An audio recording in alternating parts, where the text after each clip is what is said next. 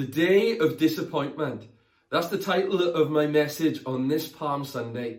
And we're going to be reading today from Matthew chapter 21, and we're going to read verse 1 to 11 together. And this is what it says As Jesus and the disciples approached Jerusalem, they came to the town of Bethphage on the Mount of Olives. Jesus sent two of them on ahead. Go into the village over there, he said. As soon as you enter it, you will see a donkey tied there with its colt beside it untie them and bring them to me. If anyone asks what you are doing, just say, the Lord needs them, and he will immediately let you take them.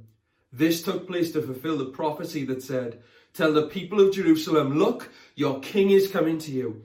He is humble, riding on a donkey, riding on a donkey's colt. The two disciples did as Jesus commanded. They brought the donkey and the colt to him and threw their garments over the colt, and he sat on it. Most of the crowd spread their garments on the road ahead of him, and others cut branches from the trees and spread them on the road.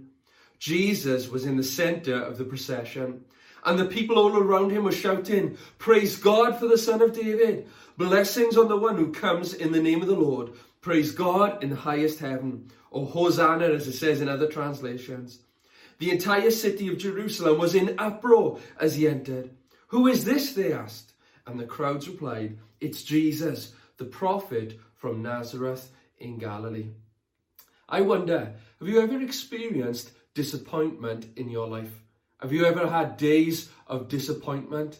You know, I've experienced many of these in my life. And the reason why I get disappointed and when I have days of disappointment is because of an unmet expectation. I've had an expectation about how something would turn out. I've had a dream, I've had a plan, but it doesn't go according to my plan or the way that I thought that it would. You know, this happened to me a few years ago. I'd finished studying primary education in university and I was uh, starting to look for a job. I remember looking online for a few weeks trying to find a job in the local area in a, in a primary school. And I remember my parents as well, they were also helping me and having a look online as well. And then my dad, he, he brought a few local primary schools that had jobs going. And I remember having a look at a, a few of them, and there was one in particular that stood out to me. It wasn't the role I was ideally looking for, but I'd heard about the school. It was a school with excellent reputation, and I thought, do you know what? I'm going to go and apply for this. So I prepared over the next week. I, I filled out that, that application form, I sent it in, and I didn't hear anything back for a few days. But then I received that email saying that I had an interview. I was successful in having an interview. Now, I was excited about this, but I was really nervous as well. This was my first interview for a proper job after leaving university. And so my parents, they helped me get ready for this interview. And I prepared well over that week. I prayed about it. I thought that this job was going to be the right job. I handed it over to God and I thought, God, I'm going to do the best I can and I'm going to leave it in your hands. So the day of the interview came, and as I said, I was nervous for this, I was really nervous, but also I felt confident knowing that I prepared well enough for this interview. And I remember turning up to this school. It's a local school, it's an excellent school, but it's also a Christian school as well. And I remember just entering through the gates and there being a real sense of God's presence in this school. I know that might sound strange, but there was a real sense of God's presence. I thought there's something different about this school. I'd been to a lot of different schools on placements in university, but there's something different about this primary school. It felt right. And especially as I prayed about it, I thought, God, maybe you were opening the door here. This seems right to me. And I remember then going in for the interview with the head teacher and uh, the deputy head, and then a few members of staff and, and a few governors as well was there in the interview. And I remember them asking me the questions, and I remember, and I thought to myself that the interview went really, really well. I came out to the interview and I thought, this is a fantastic school. The head teacher, the deputy head, they seem like uh, incredible people. They seem lovely people. And I thought that I had done really well in this interview. And I came out today thinking, I've got this job. I believe that God, you opened up this door and that you have made this way possible. I believe that I got this job. I remember jumping into the car and even my dad had a word for me. So, uh, you know, as he had spent time in the car praying and reading his word, he just shared a word with me. And I thought, yeah, this seems right. This seems like the right job for me, that God had opened this door. And I remember in the interview, they would say, they said that they would let me know either that night or the next day if I'd been successful in getting that job. But I remember going home that night and the telephone didn't ring. I was checking my phone for my emails through text. I was looking for anything, but I didn't hear anything back. And in fact, the next day, I didn't hear anything from the school at all. To say I was disappointed is an understatement. I was absolutely devastated. I thought that this job was the right job. I thought that God had opened the door. I had prayed about it. I pre- prepared well for it. I thought that this was the right job for me. However, I was extremely disappointed when I heard nothing. You know, I started to blame God a bit. I, you know, I was like, God, I thought that you were the God who answered prayer. You know, I, I, I was like, God, I served you, I've loved you, I've trusted you. Why haven't I heard anything back yet? You know, I thought I had done well in my in the interview. I remember replaying it in my mind, going through the questions again, thinking, yeah, I answered that correctly. Why hasn't this happened? I was disappointed and devastated. And I wonder, have you ever had days like that? Days of disappointment. Maybe it's to do with a failed exam in school, and I've had a few of those as well. Maybe it's not passing your driving test. Neither did I the first time. I've had that as well. Maybe it's not getting your first choice in university. Maybe you've had that experience in your life, or maybe you're worried about that in the weeks to come. Maybe you've been let go from a job that you absolutely loved recently. Maybe that was a day of disappointment for you. Maybe there's been a breakdown in a relationship, or maybe it was some bad news from a doctor. You know, the truth is, we all experience days of disappointment within our lives, days where our expectations are unmet, days where our plans and dreams seem like they're crushed in an instant. We all experience days of disappointment. And did you know this happened 2,000 years ago on Palm Sunday? Palm Sunday was a day of disappointment. Now, the Bible tells us that a crowd had gathered together in Jerusalem. They were there to celebrate the Passover, but they were there, and this crowd had gathered to welcome a king into the city. They had heard rumours about Jesus of Nazareth, that he was the Son of God, that he was the Messiah, and they thought that he was going to come to rescue them in, in Matthew's gospel, we read how there was these huge celebrations awaiting Jesus as he arrived into Jerusalem on a donkey, as he fulfilled this prophecy. The Bible says that all the people there, they put their coats, they lined the streets with their garments ready for the donkey and Jesus to ride over. And the Bible tells us that they were there, they were shouting, they were screaming, they were celebrating, and they were waving palm branches. Now, these aren't palm branches behind me, this is a yucca plant, but something similar to that. They were waving these branches in the sky and they were shouting these words, these famous words, words which are Hosanna. And Hosanna means save now. They wanted Jesus to save them. They were so enthusiastic, but they were so excited because they thought that Jesus had come to save them. That's why Jesus had came. But not more than that. They weren't just excited because they thought that Jesus was going to save them. They were excited because they heard about who Jesus was. Now, Bethphage was just, uh, Bethany was just a few miles away from Jerusalem, and they heard what had happened there, the miracles. I'm sure many of the people had heard what happened with Jesus' cousin, Lazarus, how he was raised from the dead. So they had this expectation that Jesus was going to perform miracles. They'd also probably been well versed in the prophecies of the Old Testament of Scripture, saying that the Messiah would come and he would fulfill all these different prophecies. And we've seen this happening here. But above all of that, there was also this historical expectation that the people had, had at that time. And it's something that maybe many of you, uh, you are familiar with, that I wasn't familiar with until I began to study this. You know, these palm branches that were waved on that day, on that Palm Sunday, they had historical significance. And they knew about it. The people there would have known about it because of something that had taken place in their history. History tells us that these palm branches signaled the high expectations because of a story that happened with a guy called Judas Maccabeus, who was a freedom fighter. And he entered into Jerusalem just 200 years prior to Jesus. And as this guy entered into Jerusalem 200 years before Jesus, there were people there waving palm branches and they were singing hymns as this guy entered into Jerusalem. And Judas came to take back the city.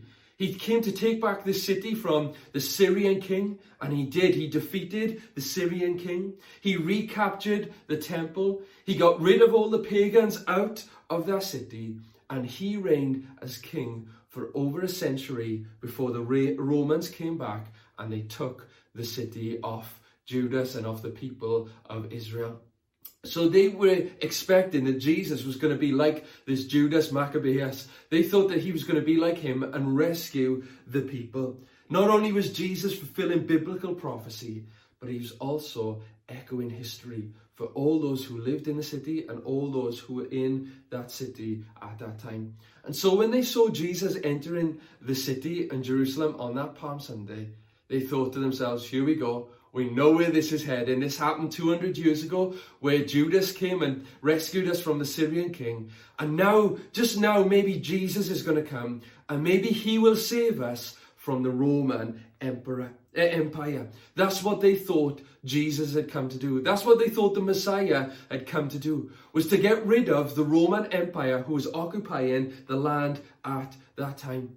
They thought that the Messiah would be a military leader, riding on this white horse who would come to fight, physically fight, and get rid of the Romans once and for all. They were longing for freedom, they were longing for victory. They longed to know freedom in their lives. And they thought, now, at long last, God is fulfilling prophecy and he's uh, come to accomplish his promise that he will deliver us from the Romans. The moment had arrived.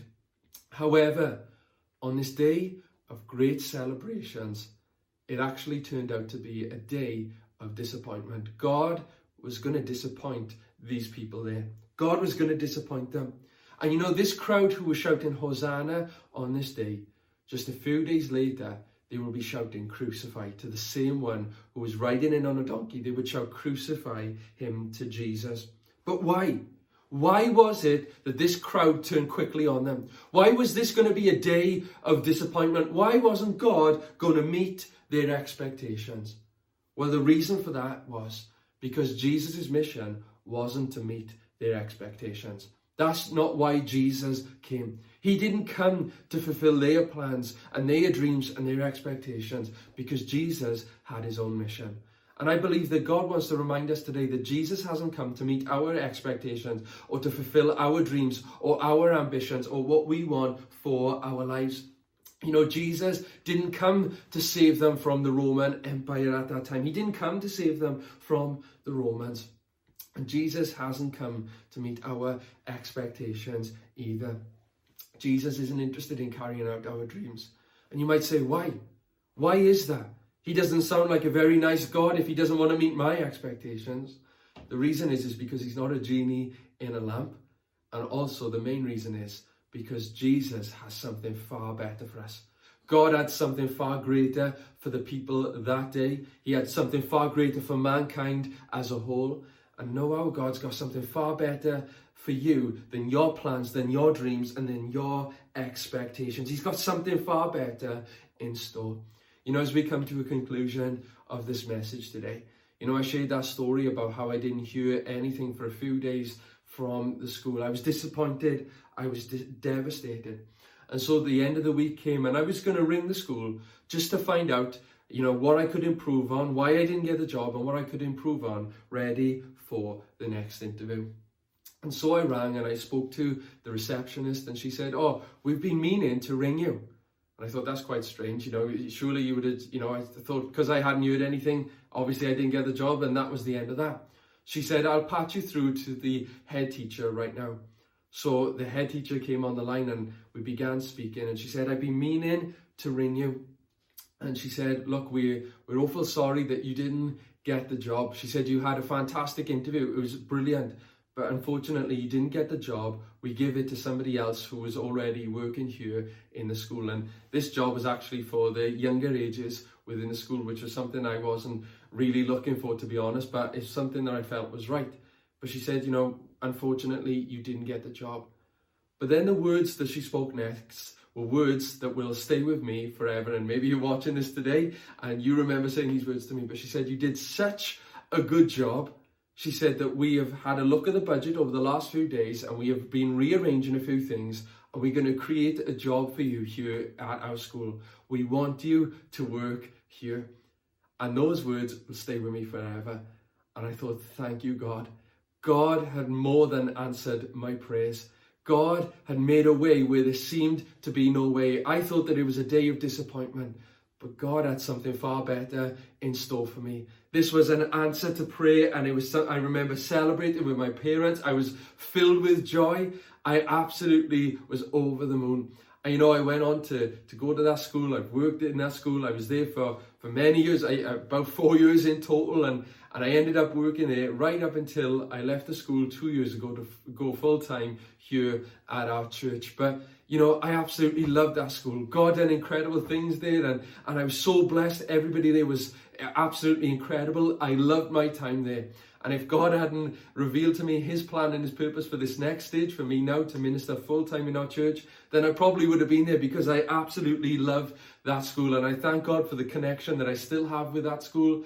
And I keep praying for that school. It is, it is an amazing school. But God had something far greater. And you know, on that Palm Sunday, all those years ago, God had something far greater for the people right there and right then, but also for all of mankind, for everybody who would put their trust in Him. You see, Jesus didn't come to meet their expectations and just to overthrow a Roman Empire. But Jesus came, His mission was to defeat a far greater enemy. Jesus' mission was to come to defeat death sin, and Satan. That's why Jesus came. His mission wasn't to meet their expectations, but it was to carry out the plan of salvation. It was to rescue mankind. It was to rescue you and me from sin and from going to a lost eternity. And that's what he did. He went to Jerusalem, but later that, that week, he went to the cross for you and for me. He died to take the punishment for your sin and my sin, so we could be reconciled with God, so we could know the love of God, so we could have a fresh start but also so we could have eternal life. Jesus had something far greater in store. And I think sometimes we need to remember what God says in Isaiah 55, verse 8 to 9, where it says, My thoughts are not your thoughts, says the Lord, and my ways are far beyond anything you could imagine. For just as the heavens are higher than the earth, so are my ways higher than your ways, and my thoughts higher than your thoughts. You know, sometimes in life, things might not go the way that we expected or that we planned for or dreamed for. And sometimes in life we will experience days of disappointment. But know that God always has something far better in store for you. Trust in God. Know today that our God is able to turn around those days of disappointment. And I believe the Lord would speak to us today. He would speak to you to, today and say, Stop leaning on your own understanding and start trusting Him. Start trusting in Him. Surrender to His plans because His plans for your life are greater than anything that you could have come up with. Our God is a master in turning around those days of disappointment. Know that our God is able to heal the sick. Our God can mend broken relationships. He can provide a job when there seems to be no jobs and you can't get any success with interviews. Our God is able to rebuild lives, those lives which have been destroyed by bad mistakes and even by the enemy. God is able to rebuild lives. He can redeem that which is lost. He can bring beauty from ashes and he can bring that which is dead to life. That is what our God does. So I believe the Lord would encourage us on this Palm Sunday. Stop leaning on your own understanding. Stop trying to fulfill your own expectations and start trusting in God. For God has something far greater for your life.